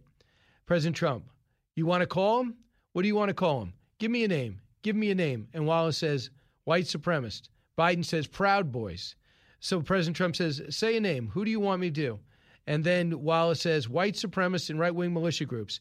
Biden chants again, Proud Boys, Proud Boys, Proud Boys. Trump says, Proud Boys, stand back and stand by. But I'll tell you what, I'll tell you that somebody's got to do something about Antifa on the left because that's not right. So you're right. The Proud Boys was brought up by Biden, not the president. The president yesterday came out and, and said this to clarify. Cut five. I don't know who the Proud Boys are. I mean, you'll have to give me a definition because I really don't know who they are. I can only say they have to stand down, let law enforcement do their work. So, Mr. President, did you misspeak when you said stand by? That's my, my first question. What do you Just stand by. Look, law enforcement will do their work. They're going to stand down. They have to stand down. Everybody. They have to stand, whatever group you're talking about. So that's the clarification. Is that what you mean? Yeah, but you realize the Proud Boys is 20% black and Latino also. So they're not even a white supremacy group. So, I mean, the narrative that they keep pushing is just garbage. I hear you. Just the president could just make it so much easier. Can just go. Of course, I condemn white supremacists. That's like saying, "Do you like? Do you, uh, you going to condemn burglars or murderers?" You know, white supremacists. It's a horrific statement. Uh, anything that shows a supremacy, uh, some some supremacy over a group because of the color of their skin or their ethnic background. Uh, I just don't know why the president just doesn't make it easy because easier on himself because he's not a racist, sexist, misogynist, uh, and he doesn't feel like he has to prove it but his supporters are dealt with these questions when he doesn't answer clearly. Let's find out if there's more to know. More to know. Fox News won the night, draws 17.8 million viewers for the first debate. It's down, uh, though, from the previous first debate uh, with the Clinton Trump year. ABC finished a distant second to us, but led the broadcast networks with an average of 12.6. Pretty amazing. The debate was moderated by Chris Wallace. And they Next- also said, sorry, um, I think from the last debate till now, I think like 15% more people now like stream and cut the cord. No, ki- no kidding. Yeah. I mean, look, I actually feel like I'm switching channels now. I like, watch a show and I'm saying to myself, let me put my phone on and see what else is on. I used to go picture in picture or say I'm going to put in two separate rooms. I, I'm like the last one to think like this, too. So I just think it's amazing. You know why? The quality's so good on your phone now. That is true. Yeah. Next, fans of the World Series will sell. ele- They world. This is great news for baseball fans. You will get 11,500 tickets if you could get into the NLCS or the ALCS. 11,000. It'll be in Texas. It'll be in a central location. They're going to sell under 12,000 tickets. Uh, so they're out now. The ALCS, which is scheduled to be played at Dodger Stadium, will be played without fans in attendance. The NLCS will begin October 12th, and the World Series scheduled for October 20th. The league will implement a series of health and safety protocols. That's kind of good news, right? That's very good news. A little bit of normalcy coming back to sports. Yeah. Uh, right, ne- the NFL started it. Now MLB's following. Right. Actually, soccer started it. I was the first one There to bring it up. It was USL of all places. Next, the Subway, the bread at Subway is now ille- is listed as legally not bread. Evidently, there's too much sugar in it. Uh, Ireland's highest court isn't sweet on that. Get it? The country's Supreme Court ruled that the starch used in Subway sandwiches is too sugary to be defined as bread. I mean, is this just something that really needs to be litigated? Granted, it's in Ireland, but enjoy your bread if you're going to eat it. Dough baked from Subway sandwiches has a sugar content of roughly 10%, the weight of its four uh, flour content, so therefore it can't. What blows me away is Subway was selling itself as healthy. So it- not only is it not healthy, not even bread. Well, according to the courts in Ireland. But it's all relative. Healthy compared to what? It's probably healthier than McDonald's or other fast food, but maybe not as healthy as just a salad. But if the if the Irish know anything, besides uh, beer, it is bread, Irish soda bread. I mean, we used to have an international uh, meal day, I used to have to bring something Irish and Italian, and I always used to bring Irish soda bread. I actually didn't think they made anything else. I mean, talk about sweet bread. Is that even bread? That should be Exactly. sugar. It's you- heavy. but did you make it or did your mom make it? I think I pitched in. Okay. Right? And um, that's when I used to be. Pitching in was called preheating the oven. And mixing mixing the bowl a little bit. Yes. Next, the NFL has postponed the Titans Steelers game four after a positive test. I actually don't know how you make this game up. Uh, it turns out uh, Sunday's game will be rescheduled to allow additional time for further daily COVID 19 tests and to ensure the health and safety of players. The NFL said the Titans returned positive tests uh, from three players and five other team personnel. The team played the Vikings on week three, but the Vikings don't have a problem. In a statement posted on Twitter, the Vikings said they haven't received any positive tests, but the team did close its practice site. You know, it's it's gonna It's going to happen. You're not playing in a bubble, but you're not playing with fans. I'm surprised it hasn't happened more. that is true, and it make them like just you know really test the their schedule and capabilities, right? Uh, oh, that. Oh, we're out of time. Apple unveiled its new gender-neutral uh, emojis for iOS 14. You have like a man in a wedding dress or a woman in a tuxedo. I'm pretty sure uh, Apple has four. I'm going to give you more on that next time. The gender variation options are now in. Another reason to get the iPhone, right? More apps. No. From the Fox News Podcasts Network. I'm Ben Domenech, publisher of The Federalist, and I'm inviting you to join a new conversation with the smartest thinkers out there about the country and where we're going. Subscribe to the Ben Domenech podcast. Subscribe and listen now by going to foxnewspodcasts.com. From the Fox News radio studios in New York City, giving you opinions and facts with a positive approach. It's Brian Kilmeade. Welcome to the latest hour of the Brian Kilmeade Show. It's going to be a great hour. One eight six six four zero eight seven six six nine. You heard it over and over again. Uh, if you have, if you have Amy Coney Barrett, if she's able to get onto the Supreme Court, there will no, be no more Obamacare. Is that in fact the case? Brian Rotella, uh, an attorney with the Special on Healthcare, will be joining us now to say that is not. And if you think about the founding of our country, and I do a lot, uh, as you know. A woman that writes great books on the history of our country is Lynne Cheney, former Second Lady of the United States. She's written a book about the Virginia connection. Think about this. Uh, out of the first five presidents, they were all from Virginia outside John Adams. You have uh, George Washington, remember him, Thomas Jefferson, remember him, James Madison, James Monroe. Out of the first five, four were from Virginia. Why is that? They'll talk, she'll talk about that and uh, without putting the country down. Can you imagine talking about history and not trying to rewrite it to make America look bad?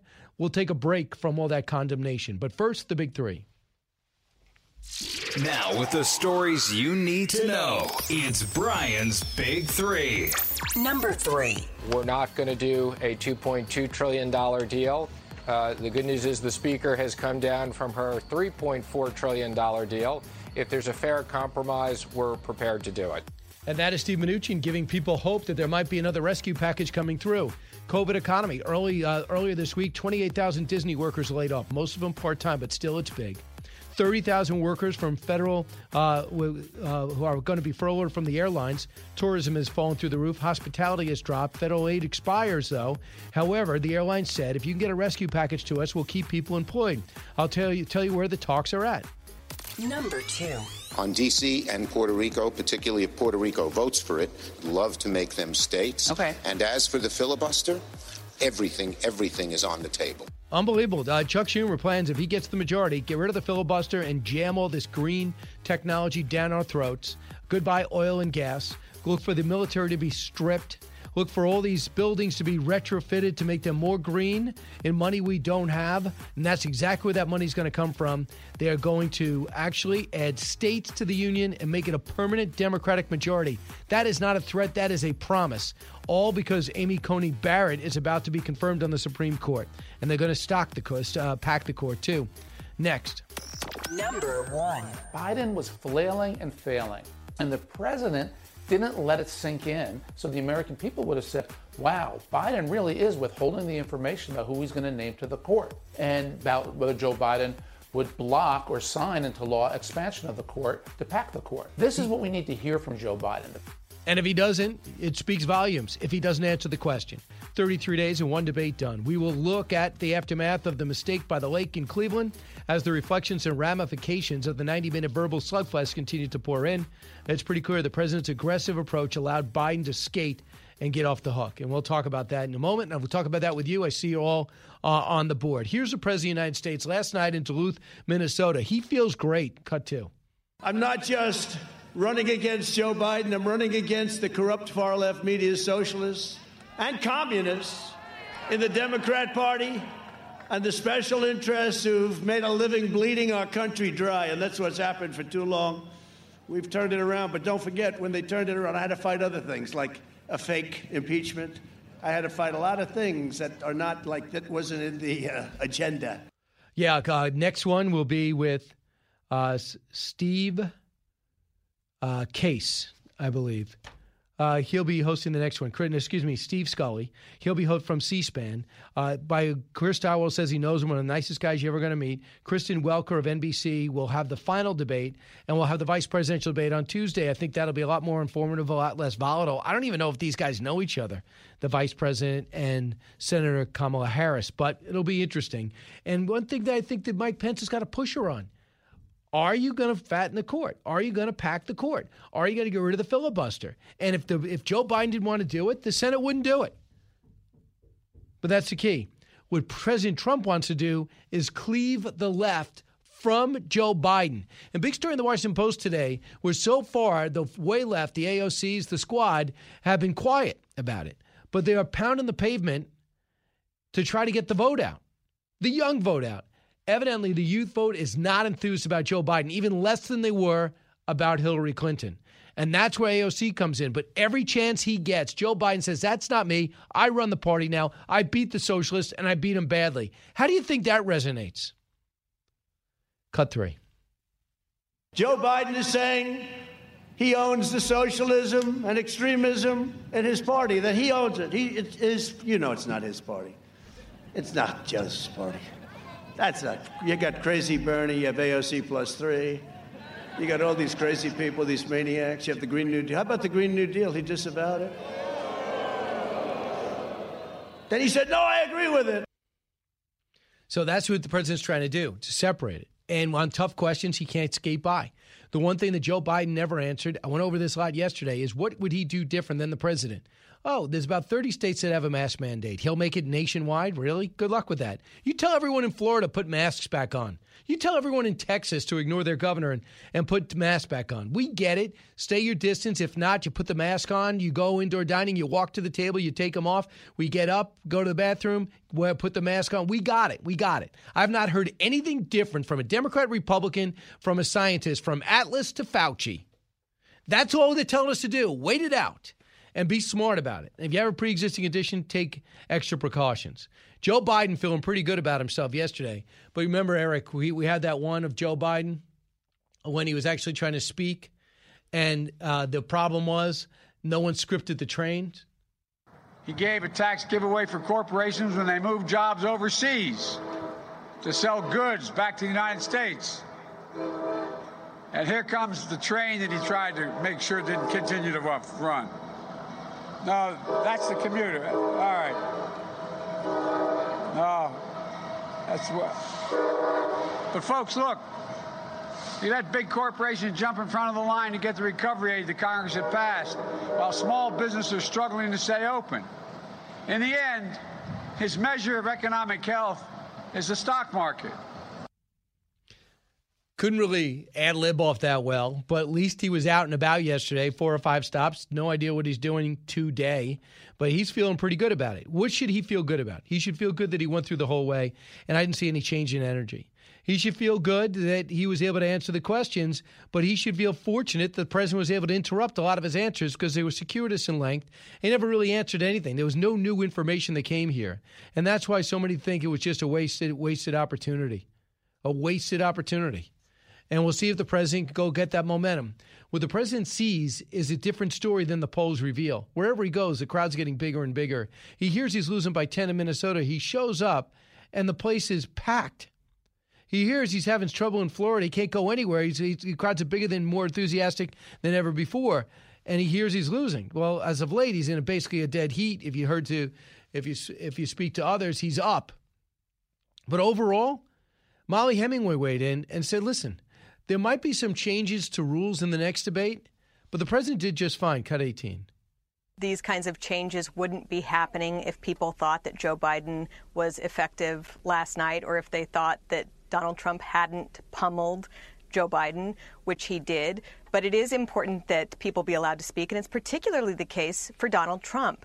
Uh, many people in the media have decided to kind of help Joe Biden along. One of the only times that Donald Trump can press the issues that he thinks that Joe Biden is weak on is in those debates. And so there should be opportunity. I actually think it's great if the two individuals can spar even more. Certainly they shouldn't interrupt or make it difficult to hear, but it's good to hear people uh, going against each other and, and talking about how they are different. Yeah, I, I, I thought it was good. And that's what uh, Chris Wallace was saying in the New York Times today. He said, I liked when they were going at each other directly, but I didn't know they were going to go through all my stop signs. President, they say over 100 times and 67 times for Joe Biden. 1 408 7669. I'm going to come back and take some calls, but I also want to uh, bring in Brian Rotella. One of the big points that I thought Joe Biden did score well on was health care, saying if you seat this justice, the Supreme Court's about to hear a case on Obamacare. She has written that she's against Obama, that, that, that uh, Justice. Uh, the Supreme Court, the Chief Justice Roberts blew it uh, when Barack Obama had Obamacare put up to the Supreme Court. Says he blew it. Should have just gotten rid of it, like Scalia said. So they feel as though they know how she's going to vote. And they feel like the Obamacare's history and what the Republicans don't have is a replacement. Brian Rotella says that's not the whole story. He's next. It's Brian Kilmeade. From the Fox News Podcasts Network. Download and listen to The One with Greg Gutfeld, the co host of The Five, like you've never heard him before. You know him, you love him, you want to be like him. Subscribe and listen now by going to FoxNewsPodcasts.com.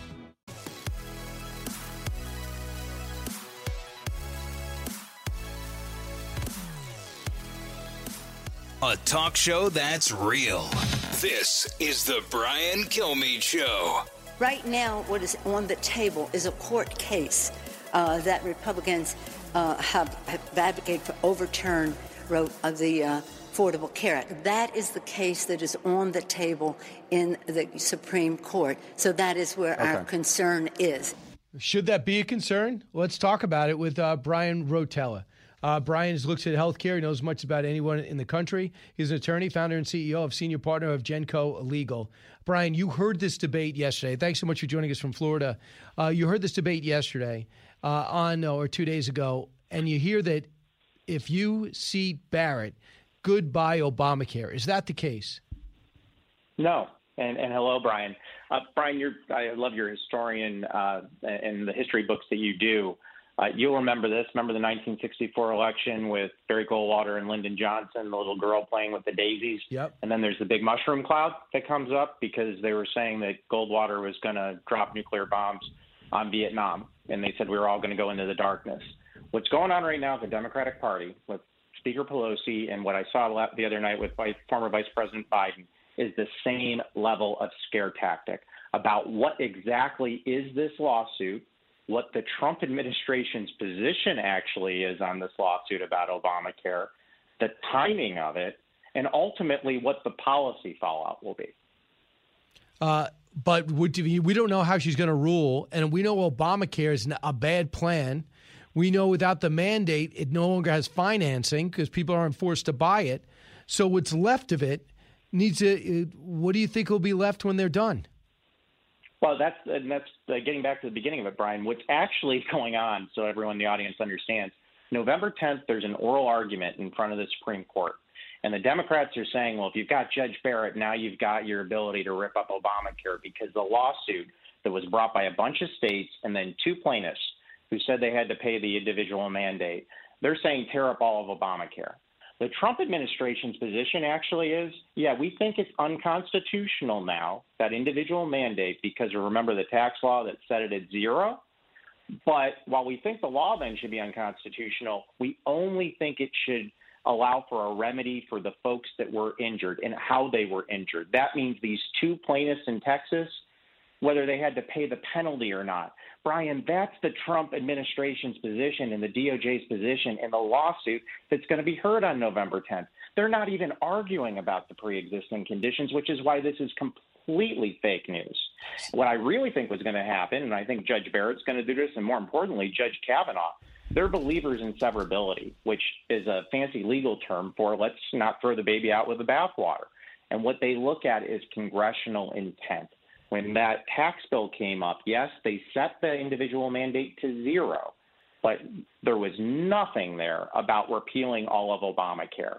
So I am almost 100% confident, and every other lawyer like me, that when this gets heard on November 10th, and by the way, we will not see a decision, in my opinion, till June of 2021, the decision is going to be yeah, it's now unconstitutional because there's no longer a tax, and that's how it became constitutional. But let's not throw out all the other stuff that people like, like pre existing condition protections, like kids being on their parents' insurance to age 26. Let's let that be dealt with by the legislature. That's what's going to happen. This is a complete nuclear bomb, the Daisy commercial tactic that the Democrats are doing. But the one thing Republicans haven't helped themselves. Where's their plan? Well, it, that's right. But here's the other: where all of the white noise that that, and especially the other night in the debate, what people are missing. This president and this administration has done, in my opinion, two of the most significant things for healthcare already. He didn't bring it up the other night. One, his Opioid Relief Act. What was the major crisis when we came into this administration that was set by the prior administration? We had hundreds of thousands of people dying of opiate abuse. Now, in this country, under that act, doctors have to be extremely careful on how they prescribe opiate medication. Ask anyone out in the audience who's had a surgery or something. You can only get controlled substances for three days for acute pain, seven days for chronic pain without a refill. The other thing that happened during COVID, which was an incredibly quick pivot by this administration, is we took down all of these old arcane laws about telehealth. So now you could see your doctor via FaceTime. What's that do? Doctors don't have to put all this overhead into their practices. It's going to drive costs down. These are free market solutions that are already in place by the Trump administration, but they're getting lost in all of this noise about pre existing conditions. And one last statistic on that, Brian pre existing conditions, as far as people who actually buy insurance on the market, not Medicare, not Medicaid, and not through their employer in this country, you know what the percentage is? 6% of the American population. That's the percentage of people who buy it on the market and don't get it through those other places where there are protections for pre existings, regardless of the ACA. And Brian, the other thing I heard is this administration has helped bring the cost down with Obamacare. That's the funny thing. Everyone said when you take this individual mandate out, which was supposed to drive all these people into the into the market, that oh my God, the the cost would explode. There's actually statistics out there that we've at, we've increased, we've gone up in the um, or we've gone down in the uninsured in this country, and that we've actually lowered costs with the individual mandate being out. Why? For some of these other things that I've been talking about. And again, the Trump administration, and it's not been articulated, in my opinion, well, and it should be, has done so much with especially Seema Verma, the head of Centers of Medicare and Medicaid, to drive costs down, including this favored nation um, item that the president brought up the other night, where now all of a sudden folks out there on Medicare, their drug prices are going to be tied to the lowest price in Canada or over in Europe, not to some price that's just arbitrarily set here in the United States much higher than it would be in those other countries. It's very interesting. Brian, thanks so much for the clarification. Appreciate it. My pleasure, Brian. Brian Rotella, great, great insight. Michelle, listening in Georgia. Michelle. Hello. Michelle, what's on your mind? You're over in Georgia. Yes. Hi, Brian. Hi. Um, I just wanted to um, talk about the president denouncing white supremacy, and he's done so on several occasions. He um, was in Atlanta, I believe it was last week, and he told the Black Voices for Trump that he was going to make the KK and Antifa a terrorist organization. And he has also said that racism is evil and those who cause violence in the name are criminals and thugs, including the KKK, neo Nazis, white supremacists, and other hate groups, that are repugnant to everything Gotcha. we hold dear. Absolutely, and that's a good point. And we know he's not a racist. We know he's not a sexist. We know he's not a misogynist. He just has to say it. Just make things easy on his supporters, people down ballot, because you don't want to be uh, Thom Tillis working in Charlotte trying to convince people in the city that uh, you deserve their support, and then have to answer questions about the president and is he a racist because he hasn't clarified his statement. So just uh, hopefully Kayleigh McEnany is doing it right now. Although I think the president's got to do it himself. When we come back, we're going to be joined by Lynne Cheney. My privilege to bring her new book to the forefront, The Virginia Dynasty Four Presidents and the Creation of the American Nation. Can you imagine that? A pro American book in America? From the Fox News Podcasts Network, download and listen to The Untold Story with Martha MacCallum. The host of The Story on Fox News Channel sits down with major newsmakers each week to get their untold story. Subscribe and listen now by going to foxnewspodcasts.com.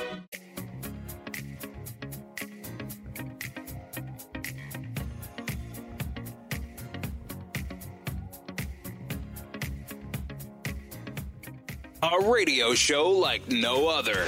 It's Brian Kilmeade. I am going to be positive tonight. I'm not going to indulge in negative personal attacks. I am delighted to be here tonight with you, Joe. And I, too, uh, want to avoid any personal attacks. Uh, I promise uh, not to bring up your singing. so I, I, pro- uh, I promise not to sing. Okay. Good. Those were the days. And we might have a collegial vice presidential debate. I doubt it, but it'll be uh, much less contentious than the presidential candidates today. But that was Vice President Dick Cheney uh, debating with Joe Lieberman, who was running with Al Gore uh, to be the next president. We know about the what happened after. It was basically uh, came down to Florida, 500 votes, and George W. Bush would win, and um, one of the most powerful vice presidents, Dick Cheney, would take over. That is a story that Lynne Cheney knows well. Uh, she was the second lady for eight years and joins us now because she's got a brand new book and it's excellent. It's called uh, The Virginia Dynasty Four Presidents and the Creation of the American Nation. Uh, uh, Ms. Cheney, welcome back. Well, thank you very much, and I appreciate your praise of my book since you are such a good historian. I, I love your books. Well, th- thank you so much. I just, I just, I love the topics you take, and I don't think anyone's ever bracketed these four of the the first four, the first five, four from Virginia. But before I actually talk about this, which I can't wait to do, can we talk about your husband's approach and then the class of Joe Lieberman too, and the class of George W. Bush? I never really got a chance to meet uh, Al Gore, but he could have been a real sore loser and made this a lot harder. He didn't. He knew how to lose. No. And he also knew how to fight. I he had to he had to take back a concession. So could you bring us back to 2000? No, and that was one of the strangest evenings ever when, Yeah. uh, you know, we're celebrating, and then the president to be, uh, George W. Bush, uh, came into the room and announced that Al Gore had just withdrawn his concession. What what an amazing scene that was! But you're right. In the end, after the uh, court made its decision, Al Gore went along. He participated in a peaceful transition of power. Do you worry about our process with four or five states deciding uh, this summer to mail everybody a ballot? Now a total of 10, maybe for the first time without requesting those ballots? Do you worry about the voter rolls and the locations, the names, the renters, the new owners, and et cetera? It, is a problem, and uh, the unsolicited ballots being sent out that that's a problem. Uh, I do believe that uh, these are not the worst problems we faced, and that we will come through. Overall, uh, what'd you think of the debate on Tuesday? Was awful.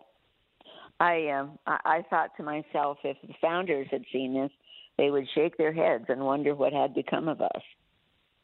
But although they were brutal back then, I mean, uh, there was some anger, uh, there was some heated exchanges. I mean, uh, between our founding fathers, right? Oh, for sure, and I, I detail many of those in my book because it's so interesting to understand the, the conflicts between them. Uh, they all ended up, uh, I don't really not liking Washington at all. The late, later three did. Um, they thought he wanted to turn the country back into a, a royal kingdom. Uh, that he saw himself as a potential king, and there were things in Washington's. Uh, uh, demeanor and policies that uh, justified such an interpretation.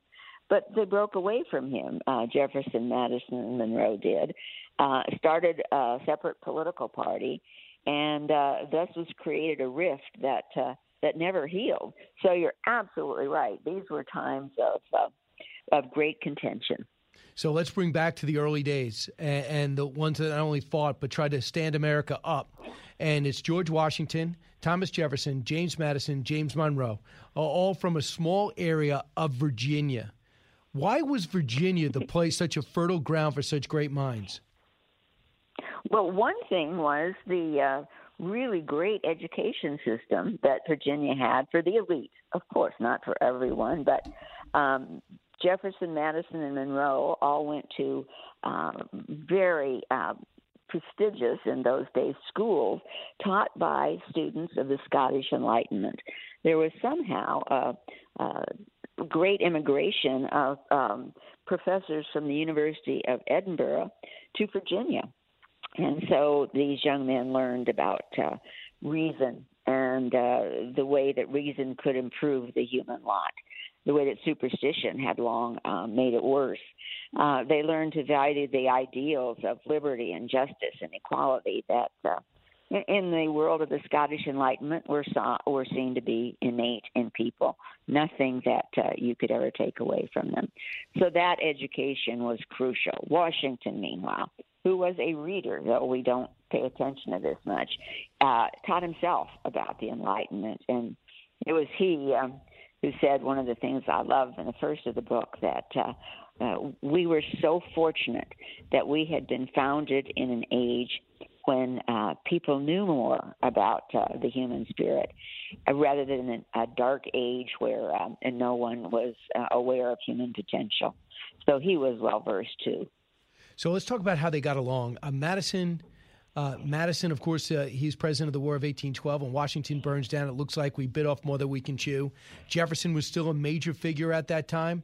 Could you describe the relationship between those two? Um, I don't think Madison looked back to uh, Jefferson for uh, advice uh, very much. Um, he had been caught uh, as Jefferson's Secretary of State in an embargo that Jefferson, while president, just stubbornly stuck with until he he nearly uh, broke the nation. He uh, nearly caused uh, New England uh, to revolt because the embargo totally ruined the uh, shipping and the fishing industries. So I think by that time Madison uh, was was pretty much moving forward on his own. So Madison comes in and he's president. Him and uh, James Monroe had a bit of a fracture for a while, correct? Uh, you know, Monroe Monroe was a striver, and he knew that he could not match Jefferson and Madison in their um, um, broad intellectual achievements. But he was always striving, trying to be part of the relationship, uh, trying to be in there as an equal. And you know, Madison made some subtle jokes about it. They M- Monroe was not so much part of the gang, uh, and he wasn't uh, as uh, well read as the others. It turned out, though, that after serving in so many high offices and after being Madison's uh, Secretary of War and Secretary of State, that he was a pretty good president. Uh, it, just shows, I think, that all sorts of uh, uh, different personalities and uh, uh, different kinds of intellectual approaches to the world can uh, can all culminate in uh, a presidency with uh, uh, along with good temper and good character. So we were always told that Washington was treated like royalty, and, and I'll just paraphrase. I guess when uh, Hamilton asked him, you know, why are you leaving, and he said, if I was to stay around, half the country would love me and half the country would hate me. He knew party politics was coming into the fray. Was he one of the? Was he the only one that could have launched this country? You think uniquely qualified, especially after winning the war? I believe so. I'm, I think without him there would not have been a constitutional convention. Um, you know, Madison just spent an enormous amount of effort uh, trying to convince him uh, to come to the convention. I think he finally did by pointing out to Washington how many other uh, thoughtful patriots would be there. But if Washington hadn't come, I don't think that the convention would have happened. And if the convention hadn't happened, we would have been left with the Articles of Confederation, which were already uh, coming apart, leading into a nation of uh, 13 separate entities rather than uh, a, a single country. You know, Washington wanted to retire. I'm going to hang out at Mount Vernon, talk about the war, take in visitors. But he saw the war that he fought so much for, the whole country was falling apart. It wasn't working. I guess he felt as though we had no choice. Next thing you know, he's president of the United States and he's located uh, in New York. And then he would be teamed with uh, John Adams. John Adams become the second president. What happened to the Adams Jefferson relationship? Oh, that's an, an, interesting story. There's one you should write about, or maybe I will. No, no, no. Um, it uh, was okay in the beginning. Um, Jefferson wrote a very nice letter to Adams when he became Adams vice president when that election happened. Madison actually thought it was too nice and urged Jefferson not to send it, which he did not. Um, so the relationship was maybe a little frosty in the beginning, and then it became very hostile, very hostile. Um, Adams supported, signed uh, a bill that would keep people from criticizing government officials. It's called the Sedition Act. And if you said something mean about person X, you could go to jail for saying it. Uh, I think Washington was reacting to the terrible press he had. Adams was reacting to uh, worry about a war with the French. But they passed this act. And Jefferson and Madison were just completely appalled, just completely appalled, and tried as best they could to uh, argue against the act without without making themselves liable for imprisonment was a, a terrible time, and that was a terrible idea. So the relationship with Jefferson was very strained. Late in life, um, Adams wrote to Jefferson at the suggestion of a friend of both of theirs, and they began a remarkable correspondence in which Adams said they would try to explain themselves to one another. It, you know, it wasn't fuzzy. It wasn't uh, sugar coated. Uh, they directed uh, their best arguments at at one another, but it is fascinating, and it does show them turning uh, back to one another at the end of their lives. And of course, they died on the same day. Um, right. Which people around the country, uh, July 4th, thank you, you're going to remind me, that people around the country thought was uh, pretended uh, pretended Providence's eye on us. So, so Lynne Cheney with us. Her book is now out. It's called The Virginia Dynasty. So, Lynne, obviously, we're still dealing with one aspect of uh, early America, and that's the existence of slaves. How could this is what I get so often is how could people so bright somehow rationalize doing something so horrible, and that is the use of slaves? Well, I don't think they did rationalize it. Um, they were slaveholders. Uh, they held uh, hundreds of people in bondage, but they couldn't figure out a way out. Um, Madison tried when he was a young man to find another way to live. It was he hoped to finance it through land speculation. That didn't work out. Jefferson called slavery a, a sin against God. They hated slavery, but they couldn't find a way to the total emancipation that uh, the justice uh, required. And so there was this other, they were bifurcated. There was a contradiction. Um, there was all of this learning about the Enlightenment that that was going to change uh, the way people thought and lived. There was also the opportunity that they faced, and what an amazing thing this must have been, to build a new country and they could build it based on those ideals. So you see, it, it wasn't uh, wasn't hypocrisy. It was simply they they found themselves trammeled in this net on the one side. I think those are Garry Wills's words, trammeled in a net. And on the other side, um, they so much wanted to build this new nation, and so they did. You also write that they inspired uh, Lincoln and, uh, and, Frederick Douglass to make the country a more better union. You combining forces, this escaped slave that became an international star, Frederick Douglass, and Abraham Lincoln came from the most meager means to becoming the uh, the number one man in America in a country that was just coming apart. They were able to put it back together. They were, and they thought that the crucial, uh, crucial, how shall I say, thought uh, behind building a, a country that was unified uh, was the recognition of those ideals I was talking about. And that those ideals, freedom, justice, equality, they were also the strongest weapon against slavery. You know, in a sense, the Virginians, by creating the Declaration and the Constitution and the Bill of Rights, in a sense, they, how shall I say, undermined and finally destroyed the society of slavery in which they lived. Fascinating. And the other thing, uh, Lynne, which you which you uh, later describe, is that it wasn't that the Constitution needed to be changed. Yes, amendments had to be added. We had to live up to our Constitution, and that's what got better. That's what Frederick Douglass would come around to the notion. Correct?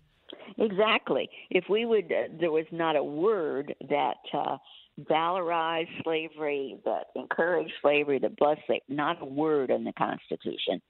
And so Frederick Douglass said, and pointed that out.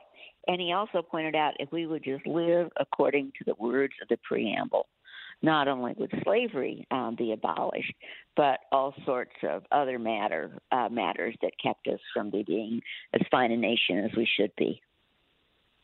Gotcha. Last question: How proud are you of your daughter Liz? I know both daughters, but Oh, about what she's done in politics. Yeah, Liz is a great one. She's got a natural uh, political instinct.